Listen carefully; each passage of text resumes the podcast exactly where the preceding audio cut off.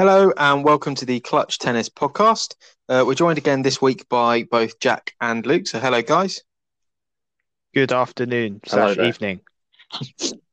Hey, um, and we come this week following on from the ATP Cup last week and a couple of events in Melbourne, where at the time of recording, uh, we're in the final matches of each of these events, um, and our, our picks for our sort of season preview are already looking pretty good.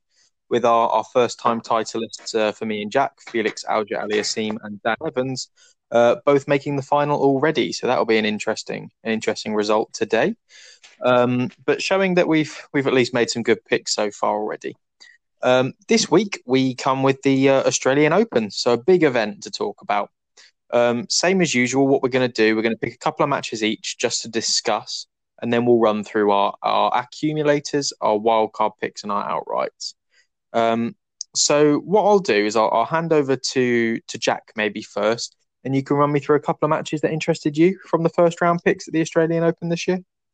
Uh, yeah, of course. Um, yeah, so first one I'd like to start with, I find really interesting is uh, Moutet against Millman. Um, it's just a very interesting. I, I can't remember if I mentioned this. Uh, I know I think we've mentioned it uh, off recording that I like the look of players because of the the lack of practice. I like the look of players who are either super fit, uh, so they won't get injured, or players that have weapons that ensure they can finish point quickly. Um, and Millman is obviously one of the fittest players on tour uh, and at home. But Moutet is, of course, you would say definitely the more talented of the two. Um, I personally, I expect Millman to come through here just because I think over a potentially long five set match, you could see some injuries for Moutet, who I wouldn't say is is in incredible um, physical shape, especially compared to Millman. Um, so that was just a, a, match that interested me because of a complete contrast of styles more than anything else. Um, not one for me to pick an easy winner. Uh, and my second match, What were the what were the odds on that one? I think Millman was slight favourite. Okay, Um, I think maybe like eight to fifteen or something like that.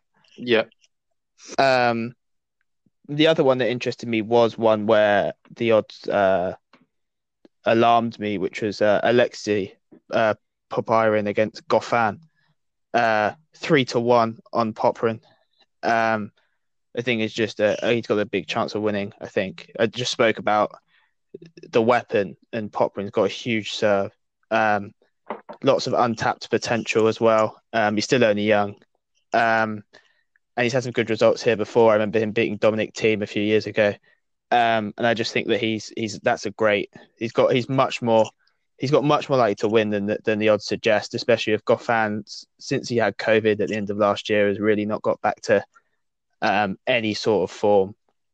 Um, and I expect Popyrin to actually win that match personally, and I think it's it's ridiculous odds to be honest. Okay, uh, yeah, I, I can see why you said. I personally actually do think Goffin will get through that. I think he's got a bit too much class really to navigate through. But yeah, those odds are a bit silly. Um, so, uh, any thoughts on that, Luke, or do you want to just crack on with yours? Um, no, no, nothing to add really. Uh, sound sounds good. Good logic there.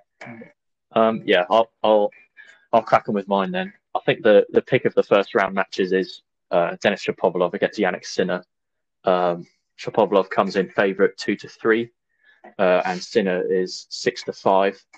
Um, obviously, it could go either way, but I think um, I'm backing Shapo to get the job done here.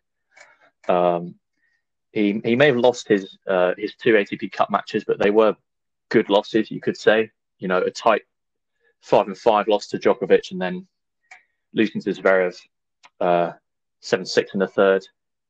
So you know he's he's got some good matches under his belt already in the conditions. Um, he's also got more more experience on the big stage in the Grand Slams than than Sinner, despite still being relatively young. Um, and also Sinner is in the uh, he's in the final tonight or tomorrow morning, and he's only got one day to recover because they play Monday uh, Monday morning for us. Um, so yeah, I, I personally I, I think um, I think Shapo win. May, maybe probably not one to put in an acca because Sinner still has has a good chance. Um, And then the other one I had is Grigor Dimitrov against Marin Cilic, two former top five players. Uh, Dimitrov is favourite at six to eleven. Um, underdog at three to two. Uh, again, this this is very tough to call. I think um, I don't really know where where either of these players are are at at the moment. Um, I can't remember who Dimitrov lost to in the in the ATP. Uh, I can't. Moutet, Moutet, Moutet. Yeah, lost to Moutet in the uh, in the ATP. I, am not sure if Cilic even even played. Correct, correct he didn't. Wrong. Yeah. Um, so I mean, just based on off that, I'd, I'd lean towards Dimitrov. I think he's he's obviously much better from the back of the court as well. Um, and you know, if Cilic is going to have a chance, he he's going to have to have a big serving day, which are these days are, a few and far between with him.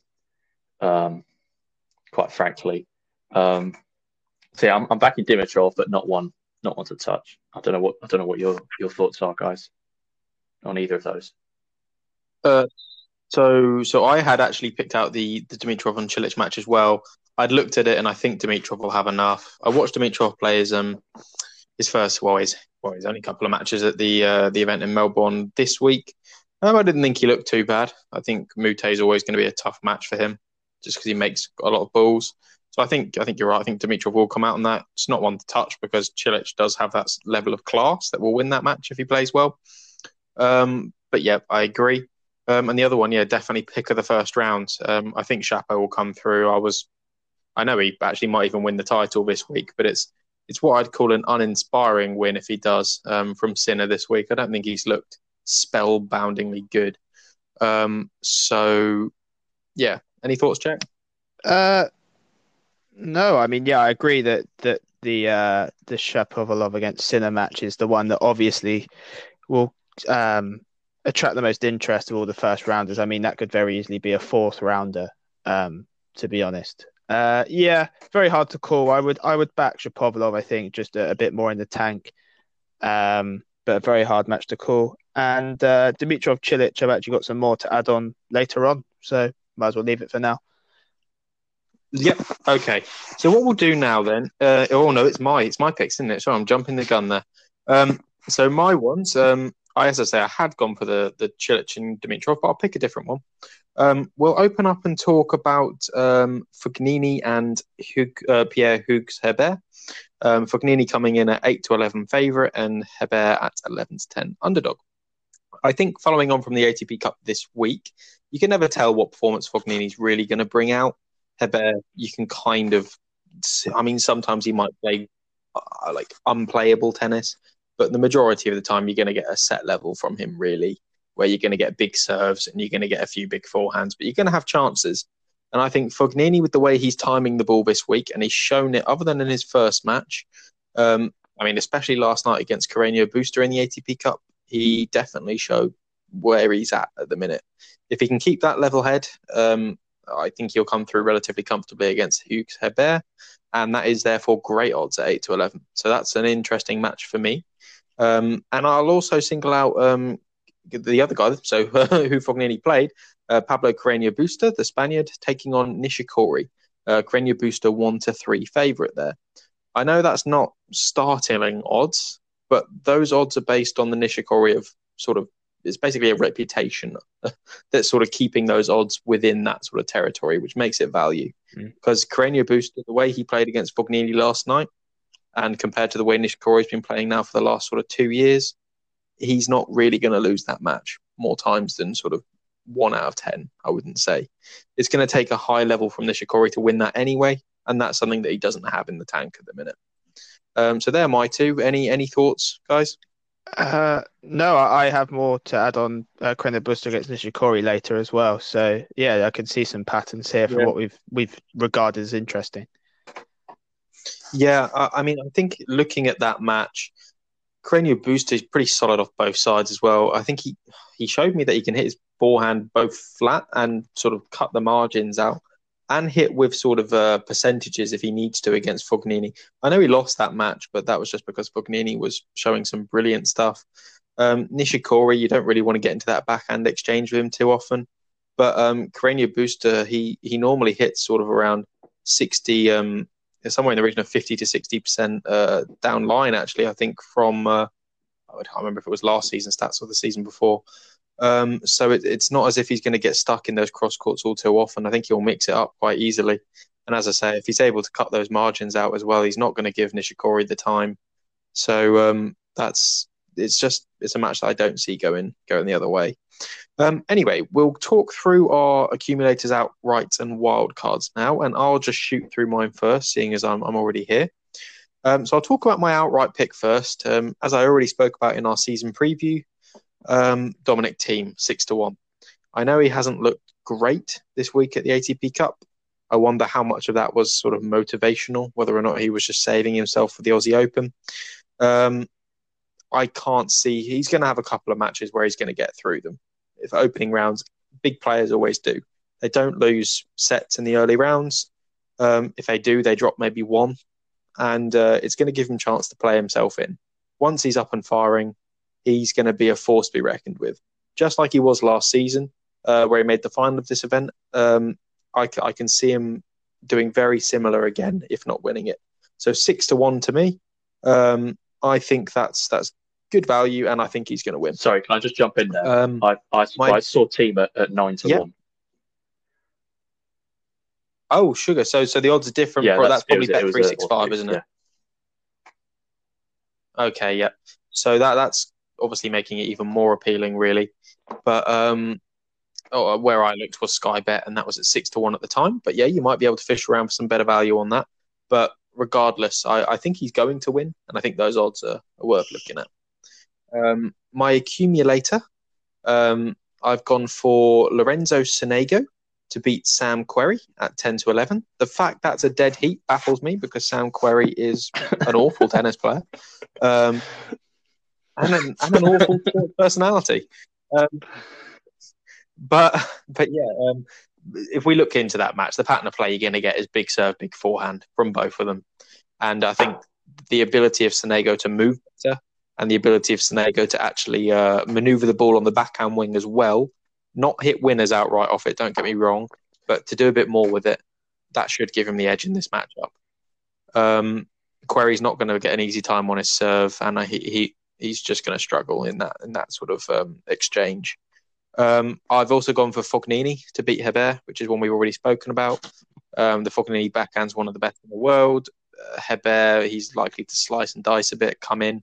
But Fognini, he's an artist. He's going to be able to pass him quite quite frequently. So that's eight to eleven there. Um, I've gone for Carreño Busta to beat Nishikori, which I've already spoken about at one to three, and I've picked Lajovic to beat Stakhovsky at four to eleven. So that's Dusan Lajovic, the Serbian, to beat Sergei Stakhovsky, the Ukrainian. Um, and uh, he Yeah. is Ukrainian, isn't he? Uh, yeah. Yeah, okay, fine. Um, and uh, that match is just going to be a serve versus return. I think the quality gap between the two over five sets is going to work in Lajovic's favour. And to be honest, Lajovic looked pretty good against Struff uh, last week in the ATP Cup, and that's uh, that's given me good hope for a four to eleven value pick there. Um, overall, that accumulator comes to five to one, which is pretty good for a fourfold opening round accumulator at a Grand Slam. Um, and uh, my wild card pick. This one's where I've gone quite big. Uh, probably the biggest wild card I've gone across any of our podcasts. Um, and it goes against a lot of my uh, my prior feelings towards this player. Um, Matteo Berrettini, the Italian, um, sixty-six to one. Given he's not in Djokovic's half of the draw, um, and he's not in Thiem's half of the draw, I think that is uh, a pretty outrageous selection. Mm. Uh, the conditions have been quite mild. Um, he is lapping it up. He is hitting winners left, right, and centre. Um, he's got a bit more time on the ball, which helps a big man like himself. Um, and he's serving very well. Um, big wins against Dominic Thiem, question mark over Thiem there, but can't take it away from him. Um, and big win against Monfils, which is someone I thought he'd traditionally struggle against. Again, question marks over Monfils, but can't take it away. Um, Berrettini, he's going to blitz through his first three rounds again. You're really just looking at those big matches towards the latter end of the, uh, the event, whether he can hold it together against the bigger names, someone like a Nadal or a Medvedev if he has to. Um, but at each way, at 66 to 1, realistically, for him to win maybe two or three big matches, the way he's playing, that's quite possible. Um, so that's my my selections there. So Dominic Thiem outright, um, Sonego, Fognini, Carreño Busta, Lajovic at five to one, and then Berrettini at sixty six to one each way. Um, if I hand over to you now, Jack, then perhaps, and you you reel off yours. Okay. Uh, my person who I think is going to win the tournament is Novak Djokovic. Um, but the odds at 13 to 10 are not something that I'm really that interested in. But something that I am interested in is Novak Djokovic to win the Australian Open without dropping a set. If you ask me, do I think it's going to happen? I'm going to say probably not. Do I think that it's more likely to happen than 28 to 1? I do. I think that is uh, incredibly overpriced.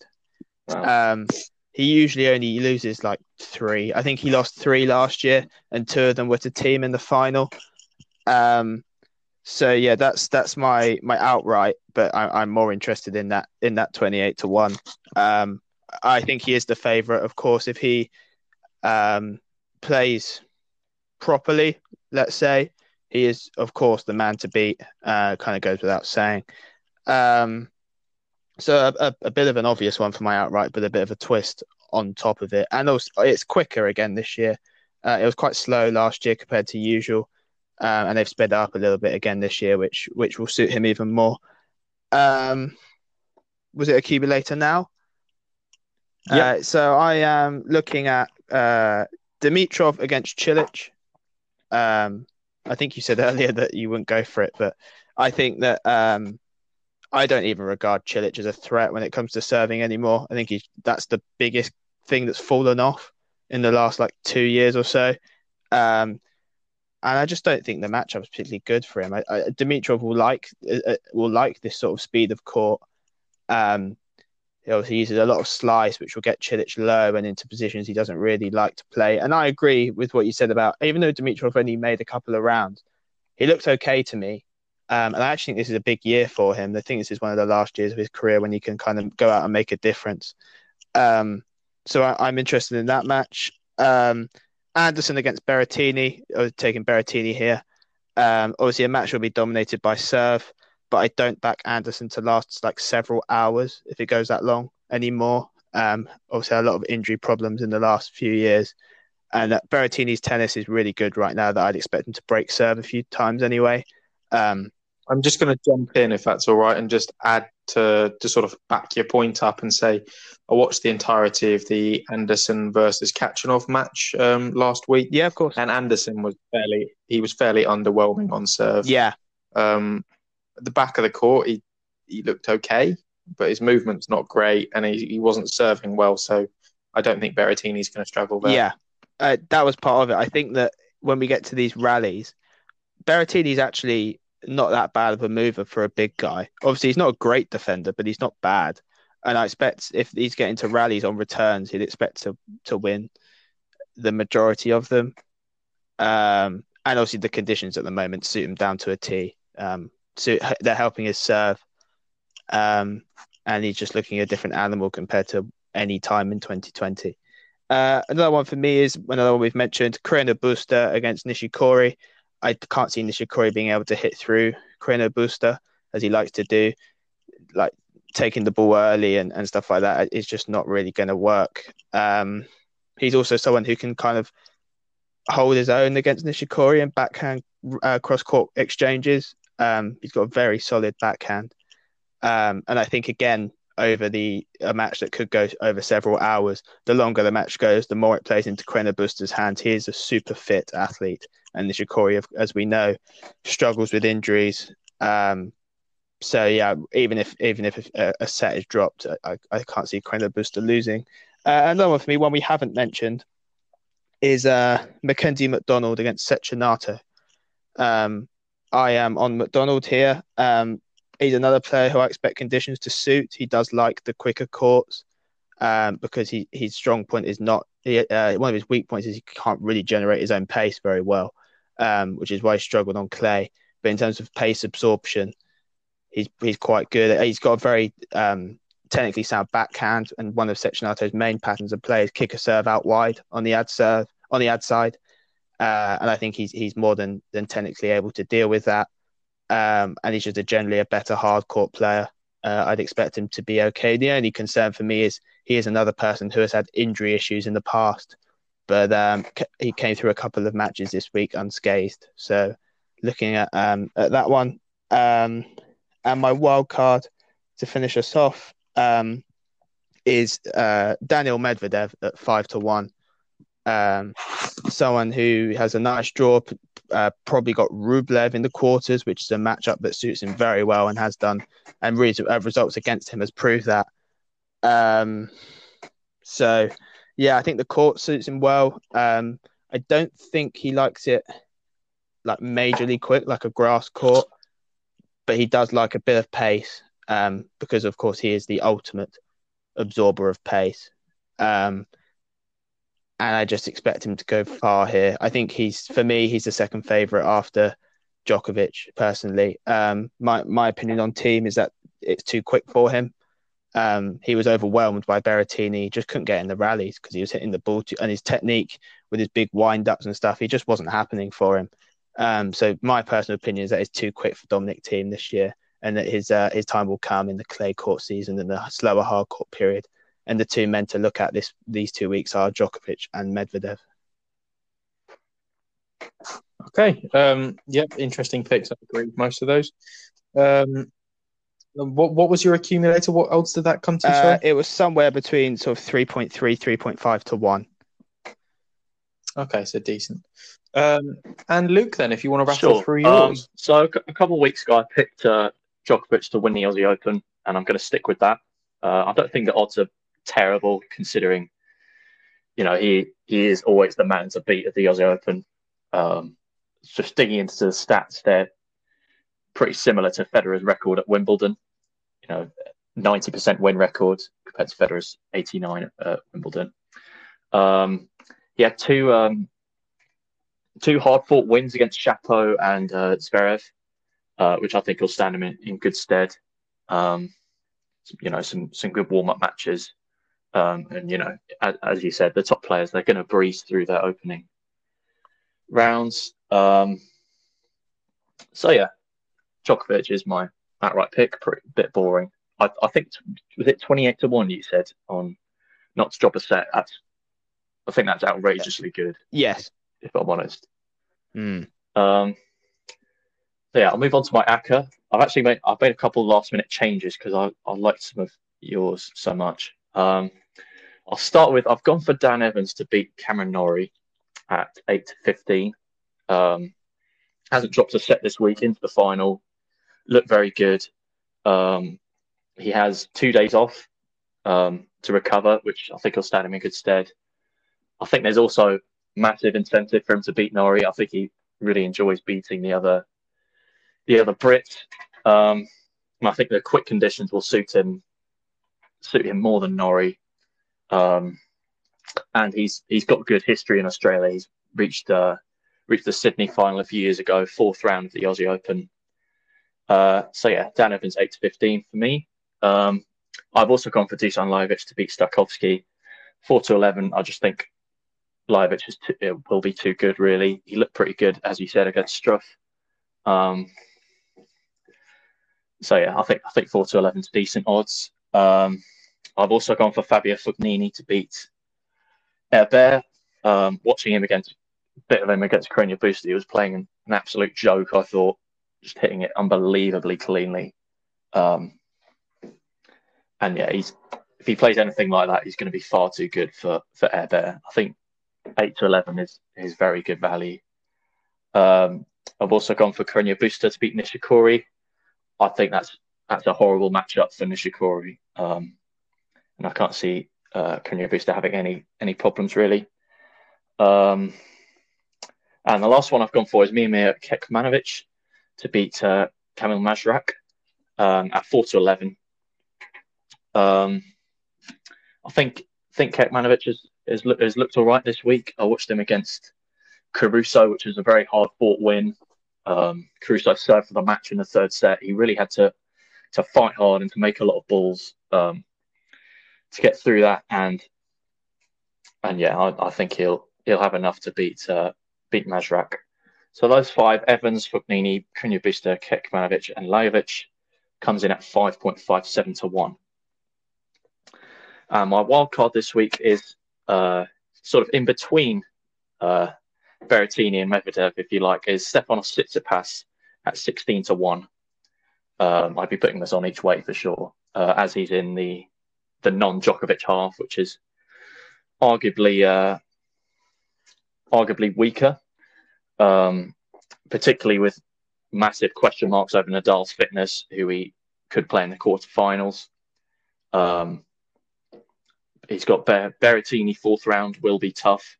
That um, that that could go either way really with the way Berrettini's playing at the moment. Um, but I think I think the quick again the quick conditions will suit Sitsi this week. Um, he's got to the semis before, um, beat Federer. He's got good memories. Um, and watching him play this week in the ATP Cup, I was I was pretty impressed to be honest for a player that I don't actually rate as highly as the other his his contemporaries, if you like.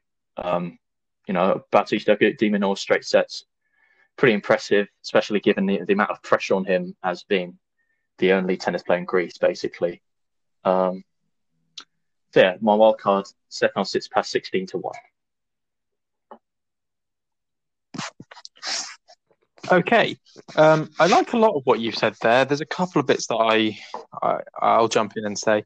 Um, I don't know if you're going to agree, Jack, with what I say here, but Dan Evans versus Cam Norrie don't don't touch that in my opinion. Uh, it's not a good matchup for Evans in general. Um, he's actually had a poor run against him lately as well.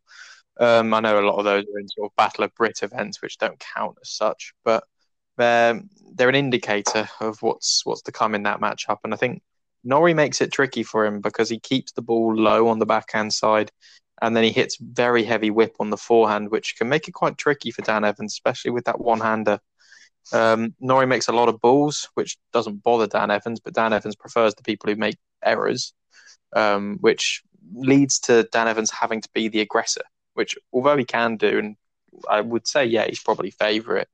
Um, it's not one that I think is going to be as clear cut. It might well go to, to four or five sets and at that stage, it's it's not one that I really want to go near.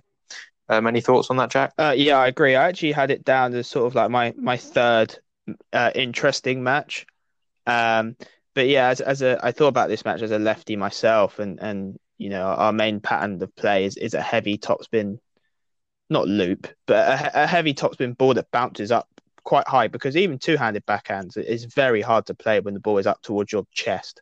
And Dan Evans is is a one-handed backhand who likes to hit sort of 70 80% slice. And I think just that pattern of play alone puts me off that match. Though I do think Evans will win I think it will be a, a very tough match. Yeah. So that, so that's where I feel. Not a terrible pick uh, Luke in my eyes but it's it's just one that I think could Fair go wrong um and uh, I know both of you said the value on the the twenty eight to one on the Djokovic.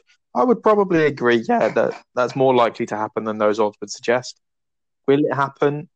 Uh, I really, really don't think so. There are so many players in the field now. I think capable of taking, not beating him necessarily, but taking a set off him in a best of five. I mean, Zverev, uh, he can. Berrettini, I think he could. Tsitsipas very much could. Thiem, I think, could beat him. Nadal could if he plays very well.